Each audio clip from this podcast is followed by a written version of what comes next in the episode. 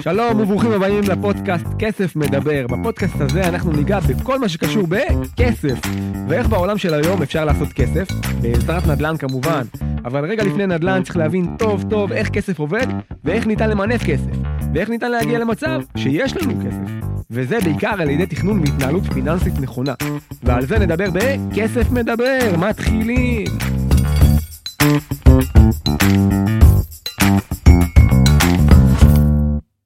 שלום וברוכים הבאים לפרק נוסף בפודקאסט כסף מדבר. היום בפודקאסט נארח את מאור לנקרי, יועץ משכנתאות ומרצה של ייעוץ משכנתאות בנושא מאוד מעניין של בנייה עצמית. מה זה בעצם בנייה עצמית? איך אנחנו לוקחים משכנתא שאנחנו בונים בית? מה ההבדל בין בנייה עצמית לרכישת נכס קיים? על כל זה ועוד אנחנו נדבר בפודקאסט. מאור לנקרי, מה נשמע? מה העניינים? אהלן, כיף להיות פה. יופי, אני גם שמח מאוד לארח אותך. היום אנחנו הולכים לדבר על נושא מאוד מעניין. משכנתא לבנייה עצמית. מה זה בעצם משכנתא לבנייה עצמית? משכנתא לבנייה עצמית, כשמה קני, זה אומר שאנחנו בונים בעצמנו. מה זה אומר? זה אומר שאנחנו, בפועל, אנחנו היזמים, כמו שיש יזם שבונה בניין ומוכר דירות, ויש מישהו שמממן את הפרויקט, שזה הבנק בדרך כלל. אז אותו דבר, אנחנו בונים את הבית שלנו, אנחנו מקבלים את הכסף ישירות מהקבלן, מהבנק, סליחה. אנחנו מקבלים ישירות את הכסף מהבנק, ואנחנו קובעים את התקציב, אנחנו משלמים לקבלן שבונה את זה, יש איזשהו קבלן שבונה את זה, ובעצם הרבה יותר תלוי בנו, בניגוד לעסקאות של יד שנייה שאתה קונה מקבלן, שבו יש לך מחיר, אתה יודע מה המחיר מראש, אז כאן זה מצב שונה, הוא דורש יותר אחריות, דורש תכנון מקדים מאוד קפדני. נשמע מסובך. זה סיפור יותר מורכב, כן. אוקיי. אז מה ההבדל בעצם בין משכנתא לדירה רגילה ומשכנתא לבנייה עצמית? משכנתא לדירה רגילה בעצם אומר שאתה קונה בית או מקבלן, או שאתה קונה יד שנייה ממישהו, הבנק מעביר ישירות את הכסף או לקבלן, ליזם יותר נכון, שממנו קנית את הבית, או לזוג או לבחור או בחורה שממנה קניתם את הבית, הוא מעביר את הכסף בפעימה אחת, בכמה פעימות, תלוי בלוח התשלומים של העסקה. בבנייה עצמית זה דורש תכנון שונה. א', יש את מרכיב הקרקע, שלפעמים צריך לקחת משכנתא גם על הקרקע, לפעמים הלווים באים עם הקרקע, שהקרקע היא כבר שלהם, והם רוצים כסף רק לבנייה. אז צריך לעשות תכנון, צריך ללכת לאדריכל, צריך להוציא היתרים. זה סיפור הרבה הרבה יותר מורכב. לפני שניכנס לכל התהליכים האלה, אפשר באמת למשכן את הקרקע בלבד? אפשר למשכן את הקרקע בלבד. אפשר לקבל עד 75% על הקרקע בלבד. הטריק, אנחנו נעשה איזשהו, ניתן בתחילת הפרק איזשהו פרס לכל מי ששומע אותנו. בבנייה עצמית, בגדול, בגלל שאתה ניתן דוגמה מספרית לזה גם, אבל אתה יכול להגיע גם למעל 75% מימון, אתה יכול להגיע גם ל-90, אפילו 95% מימון. זה הפתעה. איך זה קורה בפועל? בן אדם קונה בקיבוץ שלו, באיזשהו מושב, הוא קונה קרקע, קראו לנו גם מקרים כאלה, ב-300,000 שקלים נגיד, ואחרי חצי שנה הוא רוצה להתחיל לבנות, בשמאי לפני הבנייה, נגיד ועלות הבנייה היא 2 מיליון שקלים. מגיע שמאי בתחילת התהליך, מערכת הקרקע ב1,000,000 שקלים. כל ה1,000,000 שקלים נחשבים כהון עצמי של אותו זוג שבא לבנות את הבית. למרות שבפועל הוא שם 300, והבנייה מוערכת ב2,000,000 שקלים, מבחינת הבנק נותן 2/3. זה עלות הבנייה, וזה בעצם ההלוואה שהבנק נותן בעיניו. הוא לא מעניין אותו שאתה שילמת 300,000 שקלים על הקרקע. אז במקרה הספציפי שנתת, מה המשכנתא המקסימלית שאפשר לקבל? נגיד קרקע ששווה 1,000,000 שקל, מי שקנה אותה ב300,000, ועלות הבנייה היא 2 מיליון. אז אפשר לקבל עד 75% מ3 מיליון שקלים בעצם, ובפועל יוצא מצב שבן אדם קנה את הקרקע ב300,000 שקלים, בנה בעוד 2 מיליון שקלים, כשבפועל הוא הביא רק 300,000 שקלים. בפועל הוא שם 10%. אוקיי, אז זה מעניין. בעצם מה שאני מבין פה זה אותו זוג בדוגמה הספציפית שלך יכול לקבל, אם הוא הביא את הקרקע ללא עלות, או שהוא לא שילם עליה, הוא לא לקח עליה משכנתא, בעצם יכול לקבל 100% מימון, על הבנייה עצמה. יש המון מקרים כאלה של כל מיני בנים ממשיכים במושבים, כל מיני מושבים, קיבלו את הקרקע בחינם, רצו לבנות, הבנק לוקח את הקרקע כהון עצמי, ובעצם יכולים לבנות גם בלי שקל אחד הון עצמי. אני נתקל בהמון מקרים כאלה. זה מעניין. ותגיד לי, איך מקבלים את הכסף? זאת אומרת, במקרה הספציפי, בואו נמשיך עם הדוגמה שאנחנו דיברנו עליה, של 2 מיליון עלות הבנייה, במקרה הזה גם 2 מיליון משכנתא, מקבלים את כל הכסף בבת אחת לחשבון, איך זה הולך, איך זה מתבצע הדבר הזה? לא, אז קבלת הכסף לחשבון מהבנק, היא מתבצעת לפי שלבי הבנייה. זאת אומרת, יש, תלוי באיזה בנק אנחנו מדברים, אבל יש בין 4 ל-7 שלבים בערך, של יסודות, קירות פנים וחוץ, גג,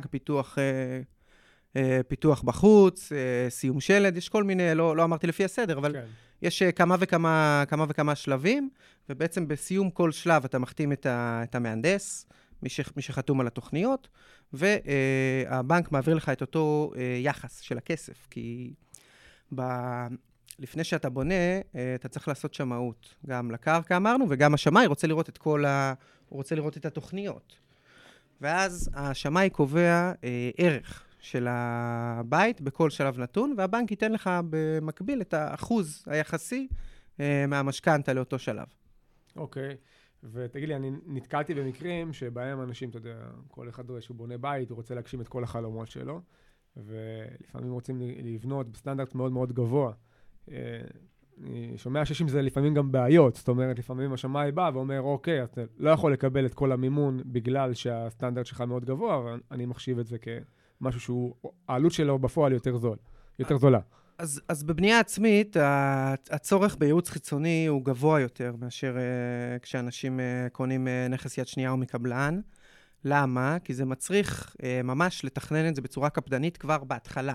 זאת אומרת, לפני שבכלל ניגשת לאירוע הזה, צריך ללכת להתייעץ עם איש מקצוע, לראות מה התקציב שאתה תקבל מהבנק לבנייה, האם התקציב הזה עולם את ההוצאות שאתה רוצה בכל חודש על הבית, את ההחזר החודשי שלך, ובעצם זה הדבר הראשון שעושים, מתכננים תקציב, כמה כסף הולכת לעלות הבנייה, איזה הוצאות יש לנו חוץ מעלויות הבנייה, אנחנו יודעים שאדריכל או אדריכלית זה אחד הגורמים הכי חשובים בבנייה, בעצם בתכנון הבית.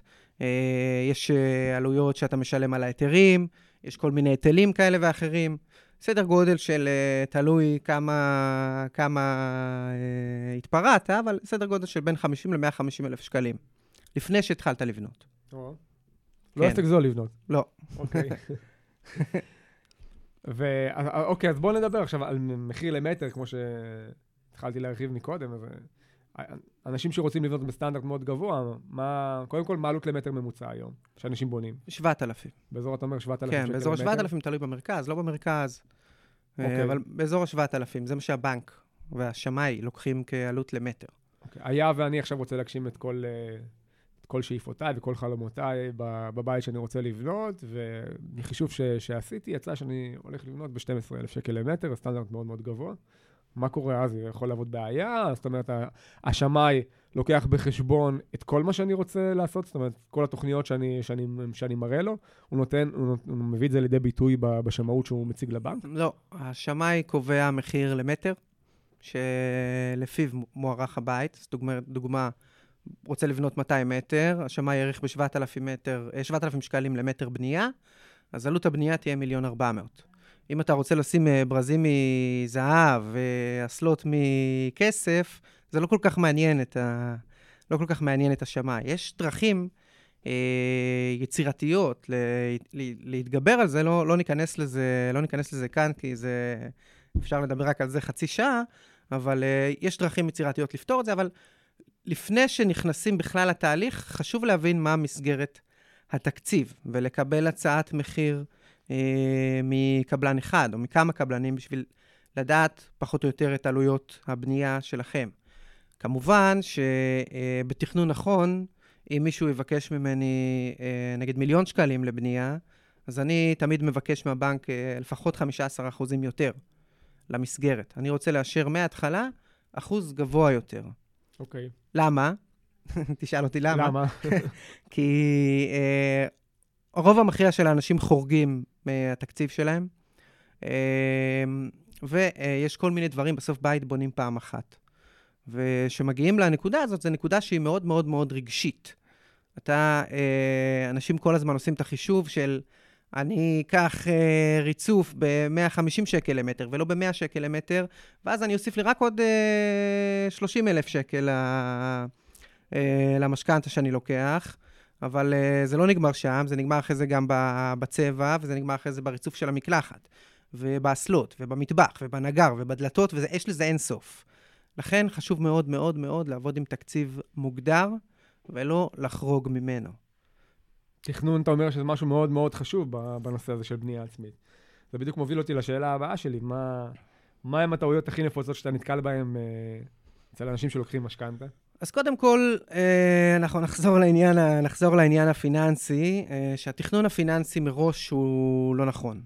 זאת אומרת, אנשים לא העריכו מה הסכום המשכנתא שהבנק ייתן להם. הם קודם כל תכננו את הבית, ורק אחרי זה הלכו לבדוק כמה כסף הבנק ייתן להם. דבר שני, בוא נגיד שיש אנשים שעושים את החלק הזה נכון, והולכים להתייעץ קודם בשביל להבין מה סדר גודל של הלוואה שהבנק מוכן לתת, ואם זה מתאים לתקציב שלהם. אז הרבה מהאנשים חורגים בתקציבי הבנייה, ממה שהם תכננו, בהרבה כסף, ונתקעים בסוף התהליך בלי כסף. זאת אומרת, לפני שהם סיימו ונכנסו לבית, הם נתקעים עם פחות 100, 150, 200 אלף שקל. המשכנתא כבר אושרה מזמן, משכנו כבר את כל הכסף. עכשיו, בשביל לקבל עוד כסף, אתה צריך ללכת להפיקים שהם, בוא נקרא לזה, פחות...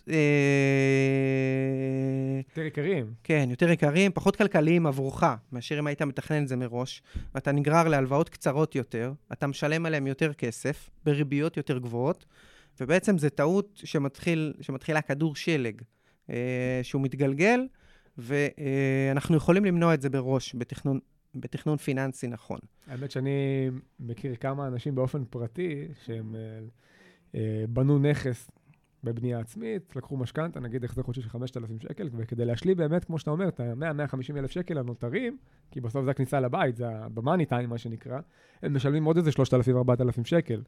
זה מביא אנשים למצב שהם, יכול להיות שהם צריכים למכור את הנכס, כי לא יכולים לעמוד בהחזרים החודשיים.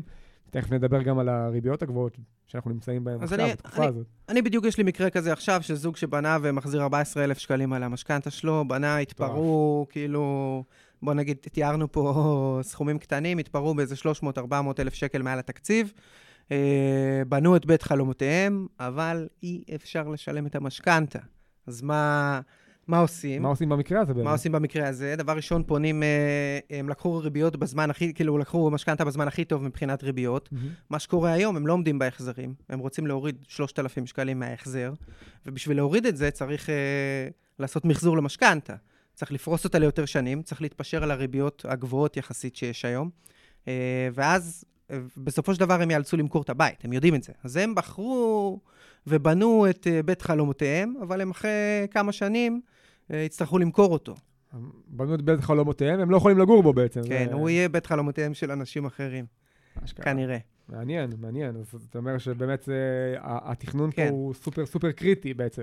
אני אתן עוד טיפ אחד, מאוד מאוד מאוד חשוב, אני גם מתעסק בזה גם ברמה האישית, אני גר במושב, אז אני מתעסק להמון המון אנשים בבנייה העצמית שלהם, והגורם הכי חשוב לראות שאתה מתכנן את התקציב שלך כמו שצריך, בעלויות הבנייה הוא האדריכל.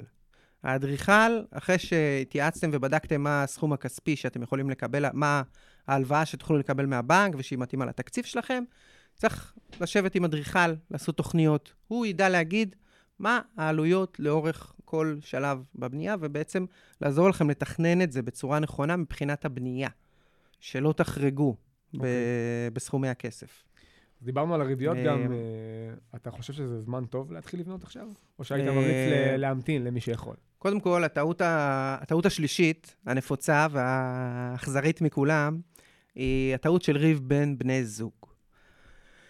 הרבה זוגות שאני מלווה בתהליך הזה, רבים ביניהם המון המון במהלך הבנייה, היא רוצה כיור כזה, הוא לא רוצה כיור כזה, ריצוף זה, התקציב יקר מדי, הוא זול מדי, וזה מוביל בדרך כלל גם לבעיות, כי זו תקופה מאוד מאוד לחוצה, תקופה של הבנייה עורכת בין, בוא נקרא זה ככה, בין מטוסי הקרב שבונים בתים ב3-4 חודשים, לבין הזמן הסביר יותר, שזה אזור החצי שנה, אפילו 8 חודשים, שלוקח לאנשים לבנות בית, תקופה מאוד מאוד מתוחה בין בני זוג, הרבה משימות, הרבה דברים ללכת לבחור, הרבה יעדים שצריך לעמוד בהם מבחינה תקציבית, שאי אפשר לחרוג, אז זה מצריך איזשהו בלנס כזה, בין גז לבין הבלמים, גם בתקציב, וגם בכמה מתפשרים אחד עם השני. בסוף, כשבן או בת הזוג שלך הם מאושרים, אז אתה גם יותר מאושר, ולכן מאוד מאוד חשוב לשמור על הדבר הזה שנקרא זוגיות בתוך תהליך הבנייה. בסוף זוגיות זה הרבה פשרות, אז צריך להתפשר המון גם בתוך התהליך הזה, גם במה רוצים, גם בתקציב, אבל צריך עוד פעם כל הזמן לשמור על התקציב. זה תהליך מאוד אמוציונלי, כל מי שעשה שיפוץ מאוד קטן גם מכיר את הרגשות האלה, אז אני חושב שזה פי כמה וכמה הרבה יותר עוצמתי כאשר בונים בית, זה בסוף...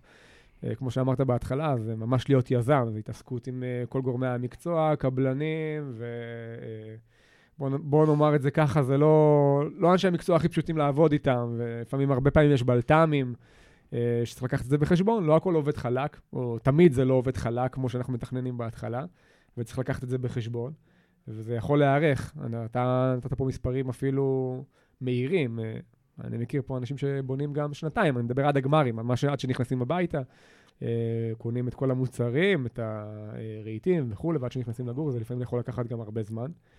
וזו נקודה מאוד חשובה שאתה מדבר עליה מעבר לכסף, זה התהליך הרגשי והזוגי, שלפעמים אנשים לא לוקחים את זה בחשבון או לא שמים דגש מספיק על רמת החשיבות בנושא הזה, כי זה באמת יכול, ואנחנו ראינו גם כמה בתים שהתפרקו בתהליך הזה, אז כמו שאני אומר להרבה זוגות, זה יכול להיות תהליך מאוד מענה ופאן, בסוף אתה בונה את הבית, זה בית חלומותיך, זה יכול להיות מאוד כיף אם אתה עושה את זה בצורה נכונה, מצד שני זה יכול להיות גם סיוט שלא חלמת עליו.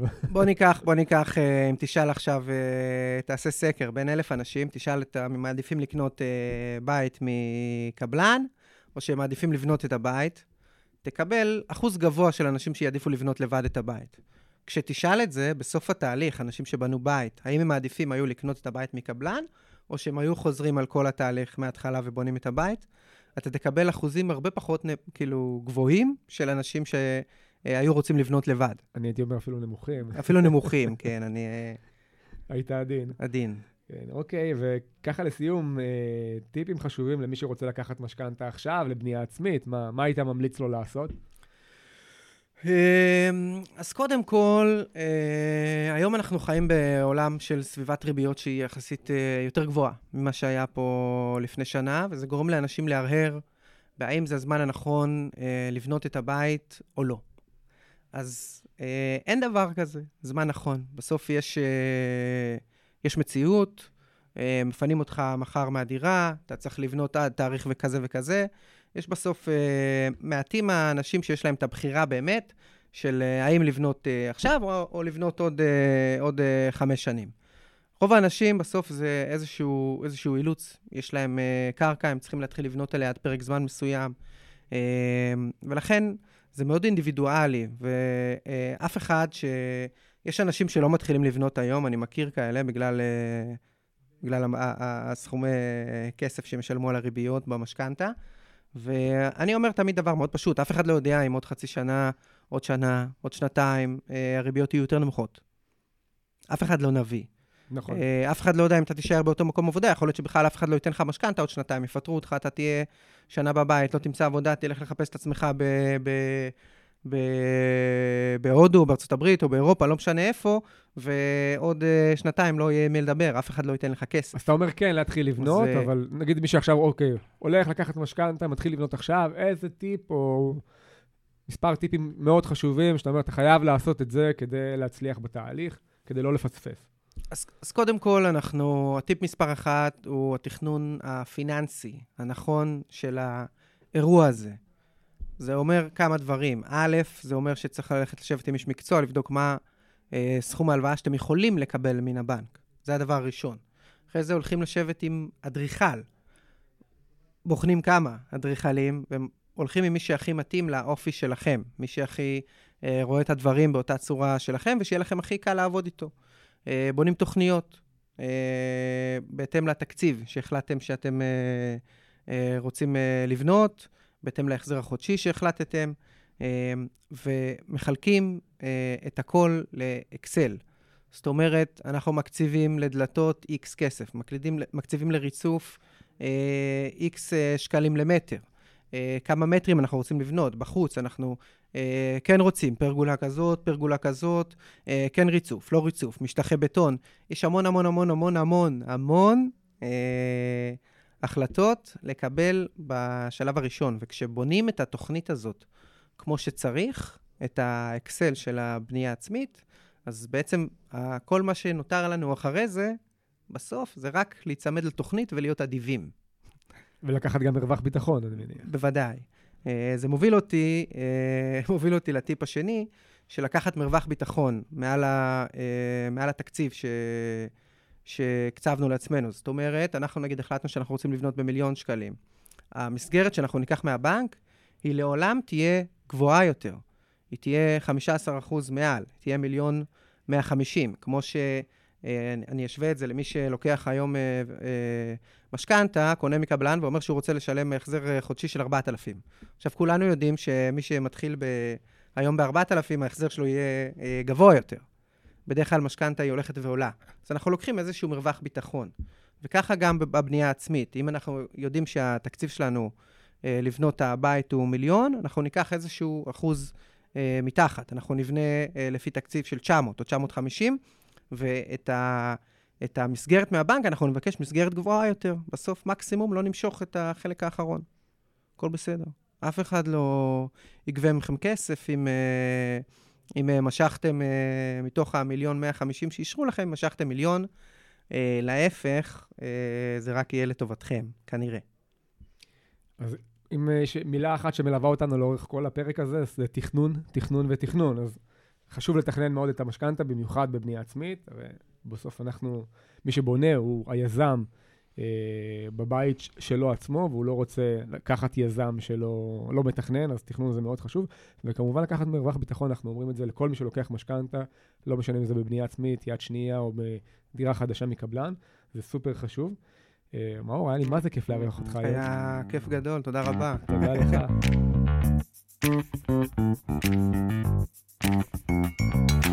לך.